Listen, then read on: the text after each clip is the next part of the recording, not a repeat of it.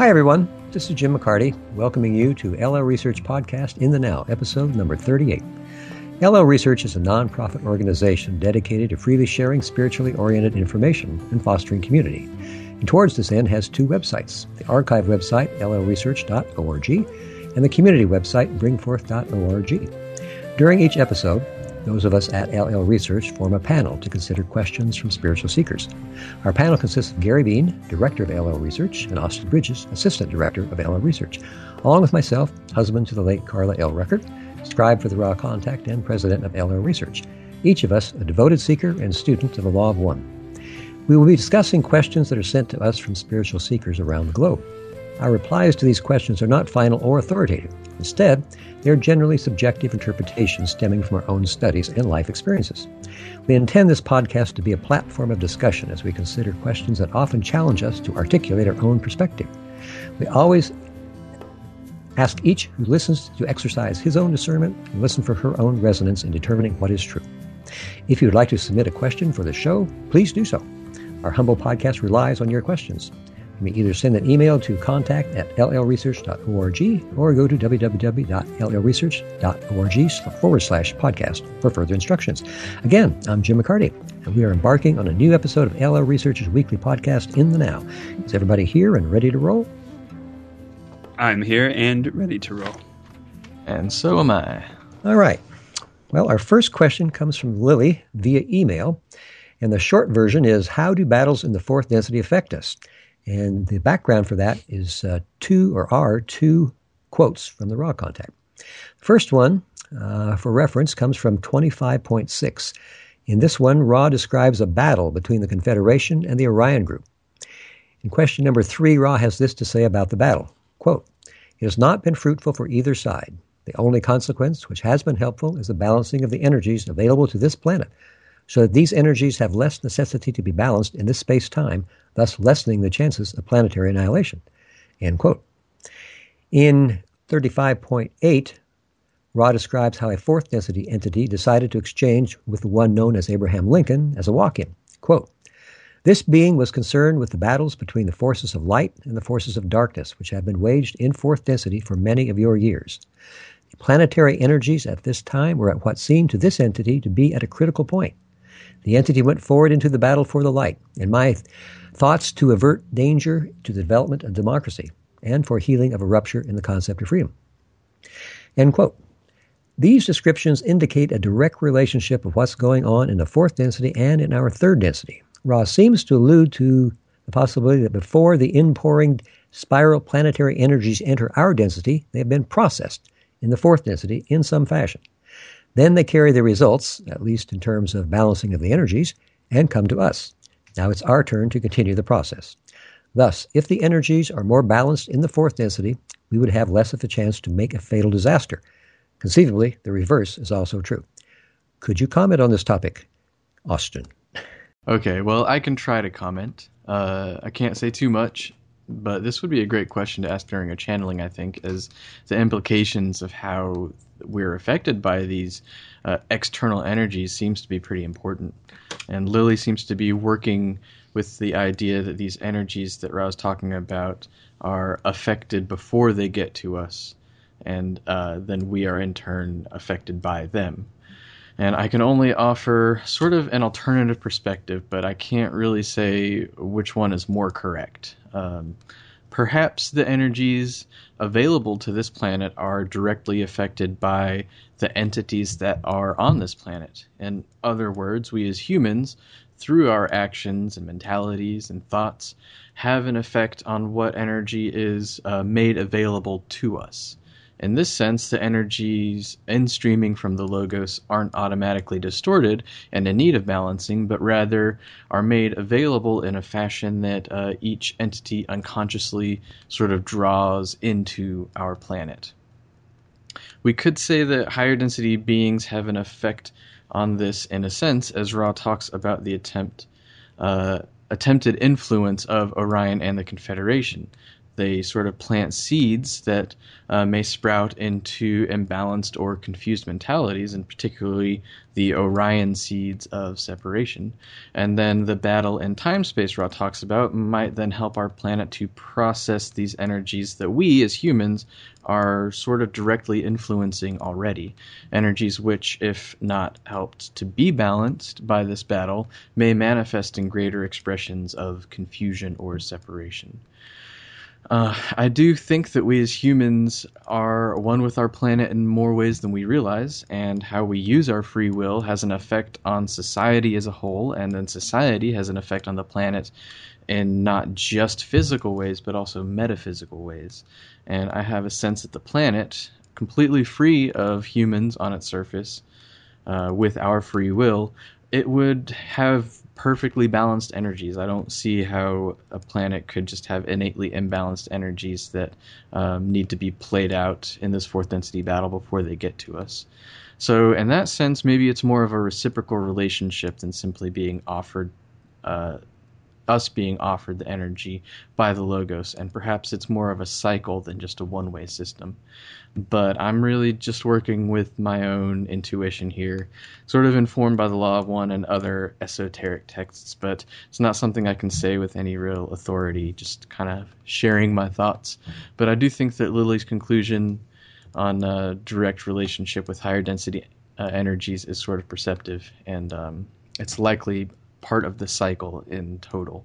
But I see sort of a more um, back and forth rather than a one way relationship. How about you, Gary? Mm, likewise, I would have to venture into the realm of speculation, um, springboarding off of intuition, hopefully. Uh, informed intuition, rather. And um, so, Ra, I am not aware of anywhere in particular where Ra describes energy moving from higher densities to lower densities per se. Certainly, um, higher density entities interact with lower density entities, and maybe energy moves via those conduits. Um, but otherwise, they do describe a, a situation um, of cosmic inpourings coming into the planet's uh, energetic web and um, then into individual mind body spirit complexes. But they don't describe uh, precisely through what channels, what processes that cosmic energy comes. Does it come from seventh to sixth to fifth to fourth to third density? Is this coming directly from the logos? Is this just coming from elsewhere in the creation on the third density level? I'm not sure. Um, one idea I had for why the thought form time space war or battle in fourth density may help um, balance the energies here in third density and may make planetary annihilation less likely in third density is um, simply is due simply to the fact that the fourth density entities may be occupied. um, uh, specifically the the service of self entities, instead of um, being completely free to wreak their havoc. From my perspective, on planet Earth, and as Asa was saying, sow the seeds of separation and fan the flames of fear and hatred and so forth, and exacerbate bellicosity. Um, instead of being free to do that, they are sort of tied down with this battle um, where positive entities are defending the planet, uh, serving as a sort of guardian, um, thereby making the full, I'm sorry, thereby blunting the full impact of the service self entities' uh, energies that would otherwise be being um, given or offered to this planet.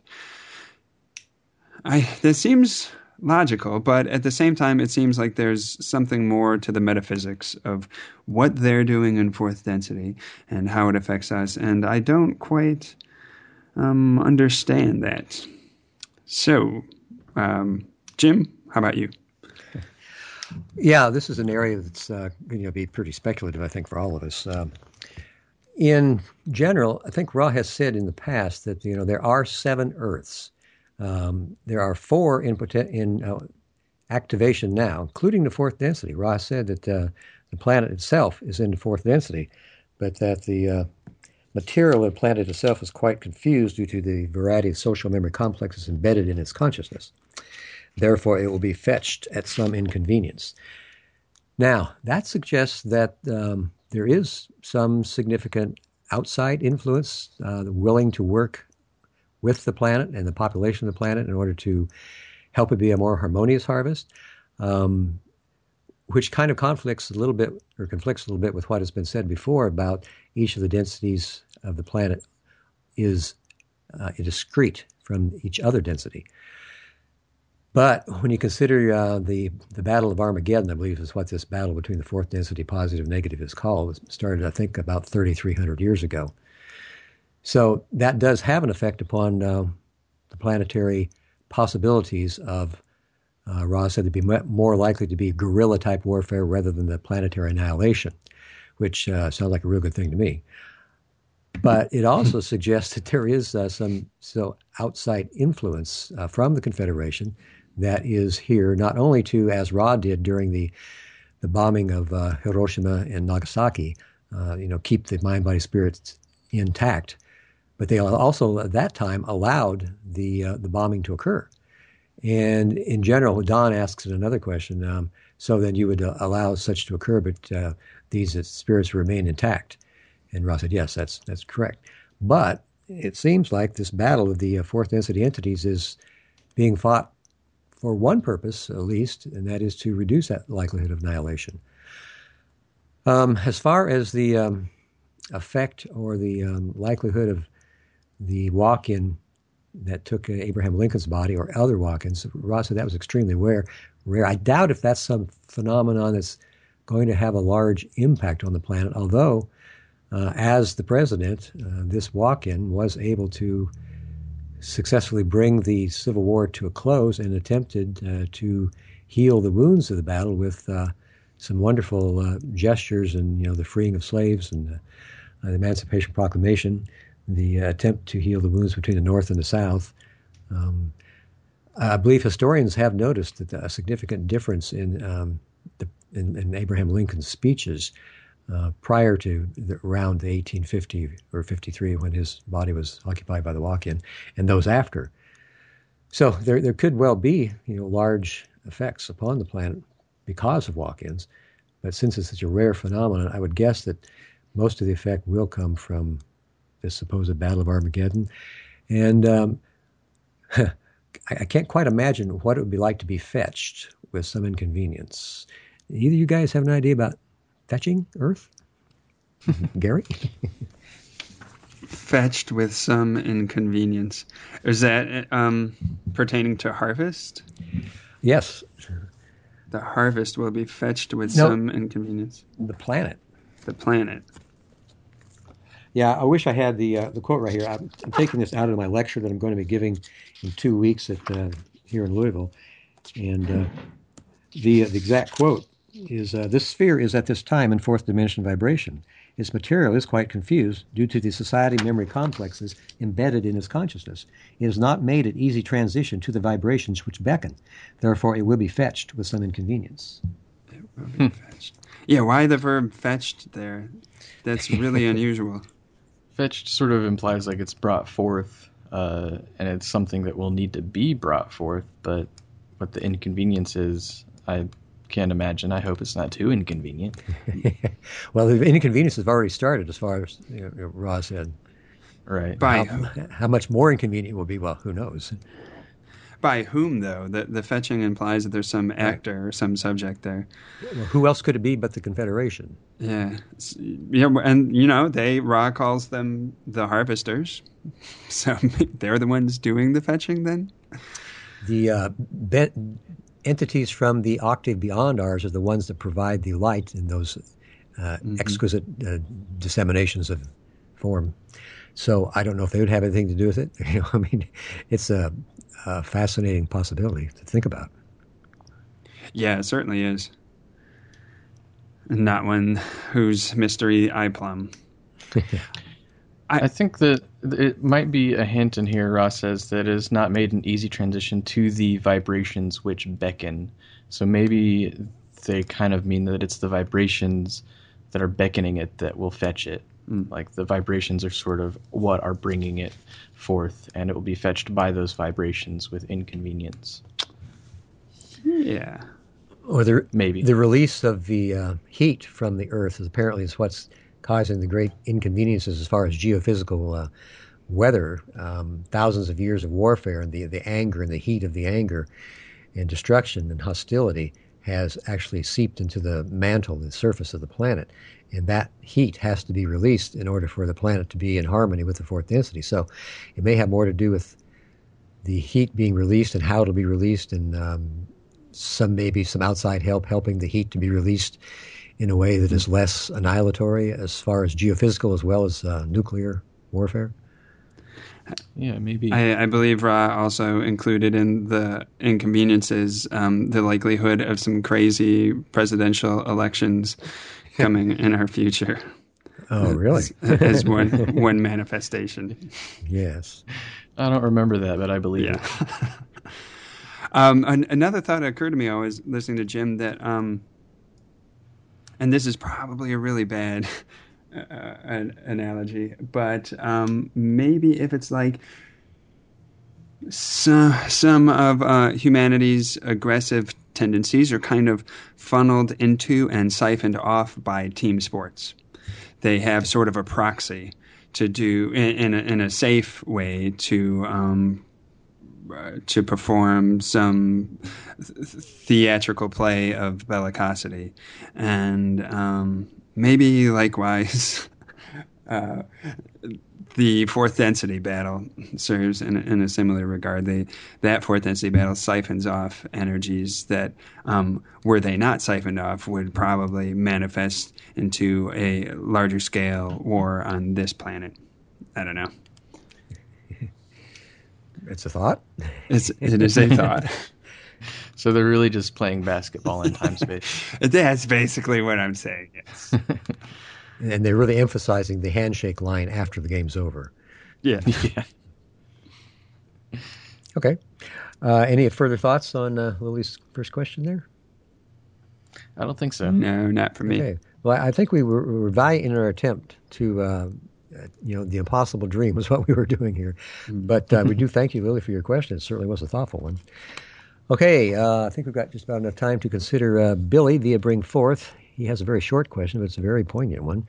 How do you get through a period of uh, emotional agony and stagnation that doesn't seem to end, even though years have passed? Gary, do you have any thoughts there? Thoughts, definitely. No answers. I don't think. there's a good answer from one human to another, but um, the the thought that was foremost in my mind when considering your question, Billy, was um, the concept of faith. Uh, and then I got into a contemplation on the nature of faith and its function and how it works out in a human life. And um, it seems that faith is is a is a faculty. It is a, something that Uh, you almost might say it gets you around your catalyst or it punches a hole through the catalyst. When when you seem to be in a sealed airtight container from which no amount of effort or force or explosives can free you and when, even if that drags on for as you say years and even if all seems final and over in a particular moment faith is always there.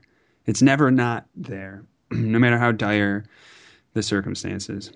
And it, it's always an ace up your sleeve that can never be exhausted. You can use it and reuse it and use it again.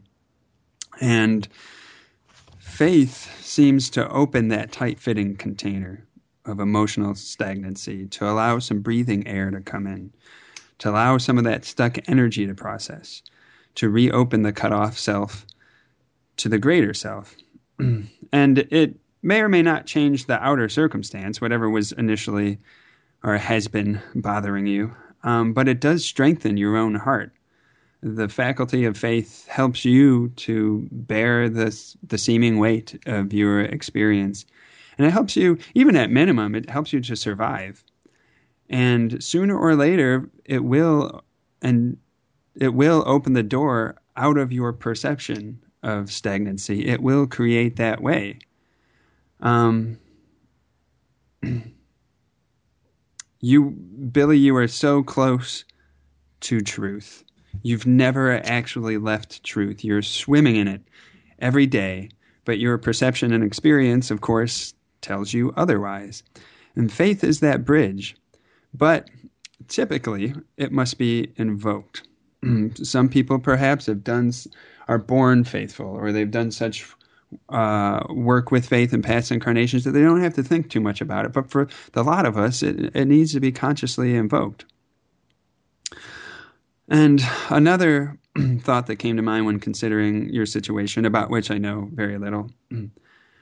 Um, in my own sufferings, and I've been in some deep holes, I've realized that one of suffering's greatest tricks is to convince us that it is eternal that whatever the uncomfortable or even agonizing state, that it will last forever.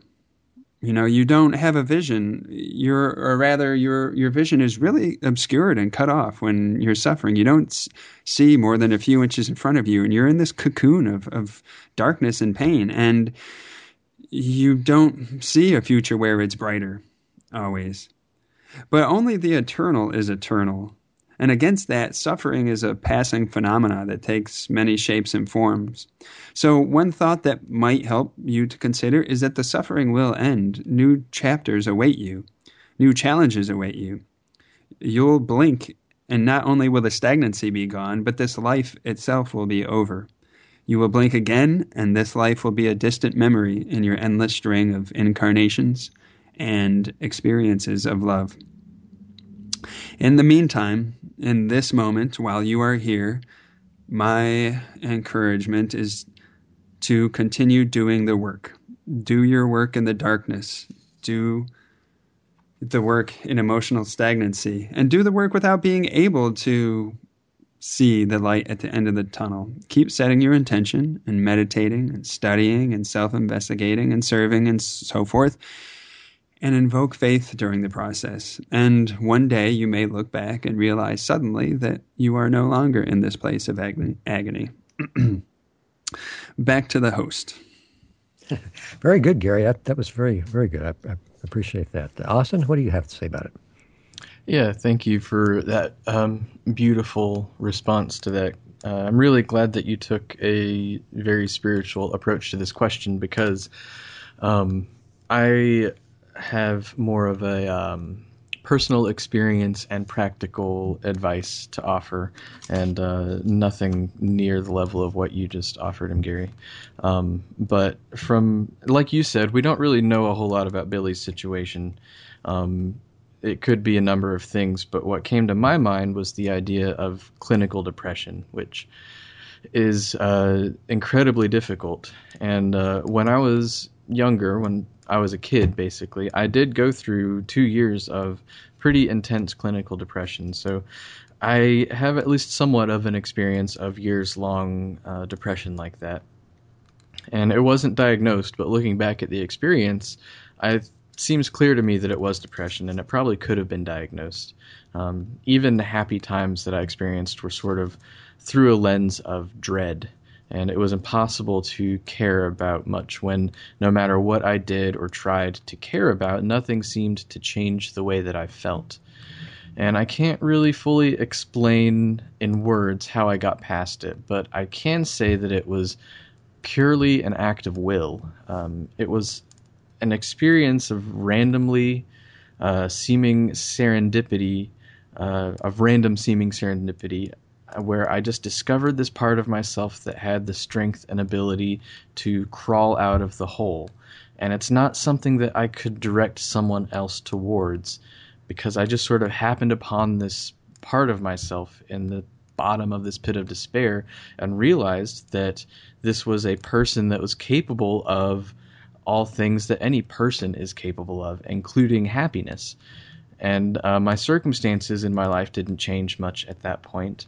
And I wouldn't say that I became a happy person, but I did manage to find a way out of the darkness by randomly stumbling upon this part of myself while I was sort of wallowing in this despair. So perhaps, hopefully, just knowing that there is this part of you that is currently hidden from your perception, that has the strength and the will to grasp that light and allow it to guide you from the darkness, uh, will help you to know what to look for and maybe to touch on Gary's aspect of faith, having the faith that that uh, part of you is ever present, even if you can't see it right now, knowing that it is there and it is available to your perception if you can just find it, uh, that might help too. Um, but I think that uh, attempting the search for professional help probably should be mentioned too. Um, if it is clinical depression, uh, I know that professional mental health care is a privilege and it's not really a right in our society. It should be a right, I think. Uh, but if you do have access to it and it is available, I do think that it's something worth looking into if this has been a years long issue that uh, nothing seems to penetrate.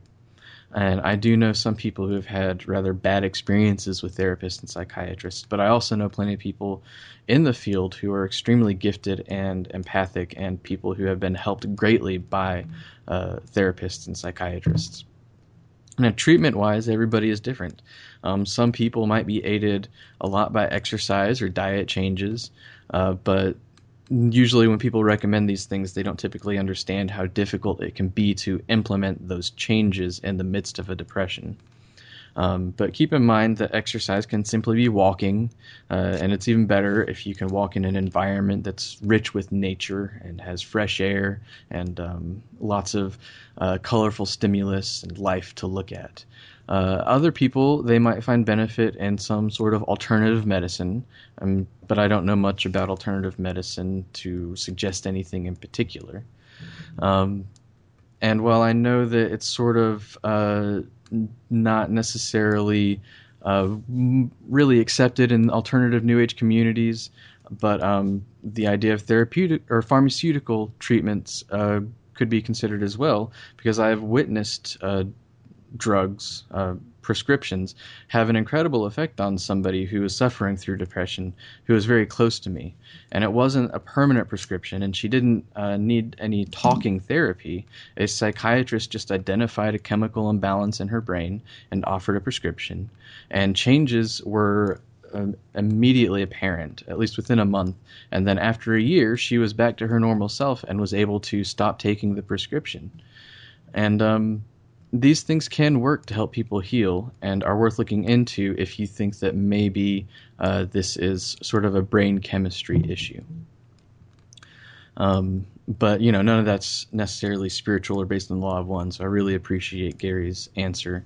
Um, might be more what Billy was looking for. Uh, that's about all I have to say. How about you, Jim? Uh, that was really good, Austin. You two did uh, a great job here. Um, I would echo Gary's uh, suggestion that you uh, continue to express the concept of faith and will as well, that you continue on.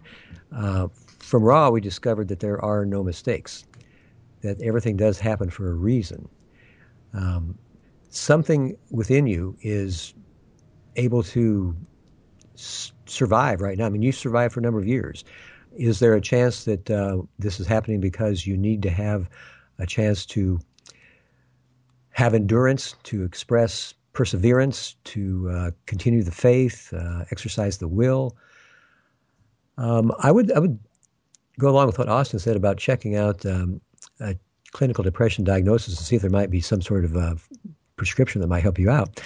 But also another possibility. Um, I've read a lot of the uh, Life Between Lives episodes that uh, Dr. Michael Newton and Dr. Brian Weiss have uh, shared with folks, and sometimes when they're in a situation like this that they just have no idea of what's going on, if they're able to uh, be hypnotized, then they can go back to before the incarnation to figure out how it was that the choices that they made were made and what was likely to result from the choices so that you would have a chance then to see how you participated in creating your own environment, your own reality in this life, and see what the purpose was. If you had some kind of uh, idea uh, of what was going on, I think it might make it easier for you to continue on. I mean, obviously, something has carried you this far. Uh, you have a very strong will, undoubtedly.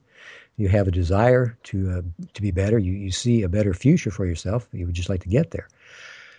So I think um, there's a number of things that have been suggested today by, by Gary and Austin, and, and maybe uh, you could add to, uh, you know, the faith and the will and the you know therapy and um, re- prescriptions, uh, the possibility of a regressive hypnosis to see what's uh, going on. Any last thoughts uh, from either you, Gary, or Austin?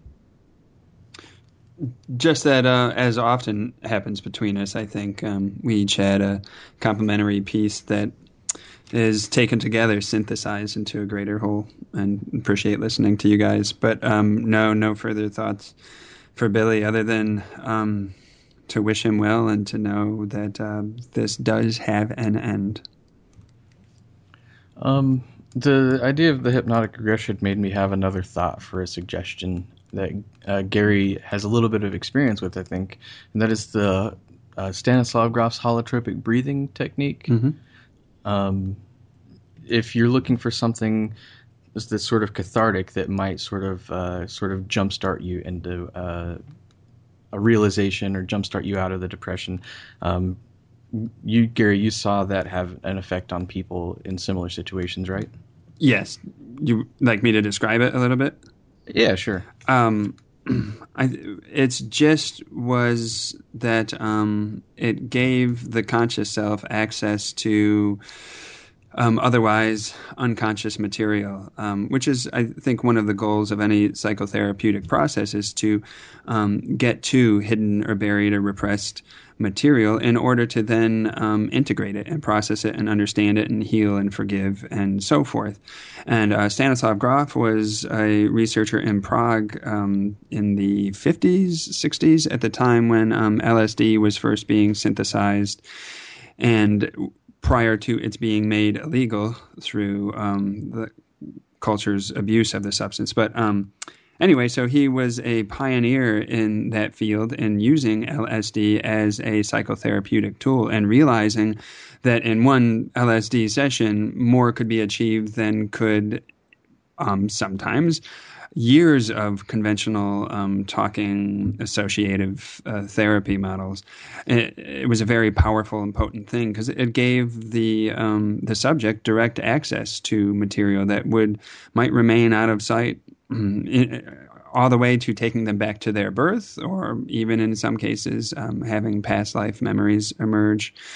Um, but that, of course, as we all know, that substance, of course, was made illegal. So um, Stanislav Grof and I believe his wife developed a, um, a, a safer alternative to LSD called not safer a well a, a non uh, chemical alternative, a more legal alternative. more, yes, that too. It's quite legal, called holotropic breathwork, which um, Im- involves um, using breathing, a certain technique of breathing, in order to induce a non ordinary state of consciousness. And in this non ordinary state of consciousness, the um, self uh, goes on a you could say healing journey, but um, it's all in a controlled uh, setting with facilitators and so forth. But um, it, it, to conclude, it does. Um, I have seen um, that it, it works for people to help them break through barriers in, in, a, in a safe way. I just thought that was worth mentioning. Maybe it might be worth it for Billy to look into that and see if he could attend a seminar or something. Yeah, there's um, they have trained practitioners all over the country that I'm sure with a little searching you could find somebody not too far away. Cool.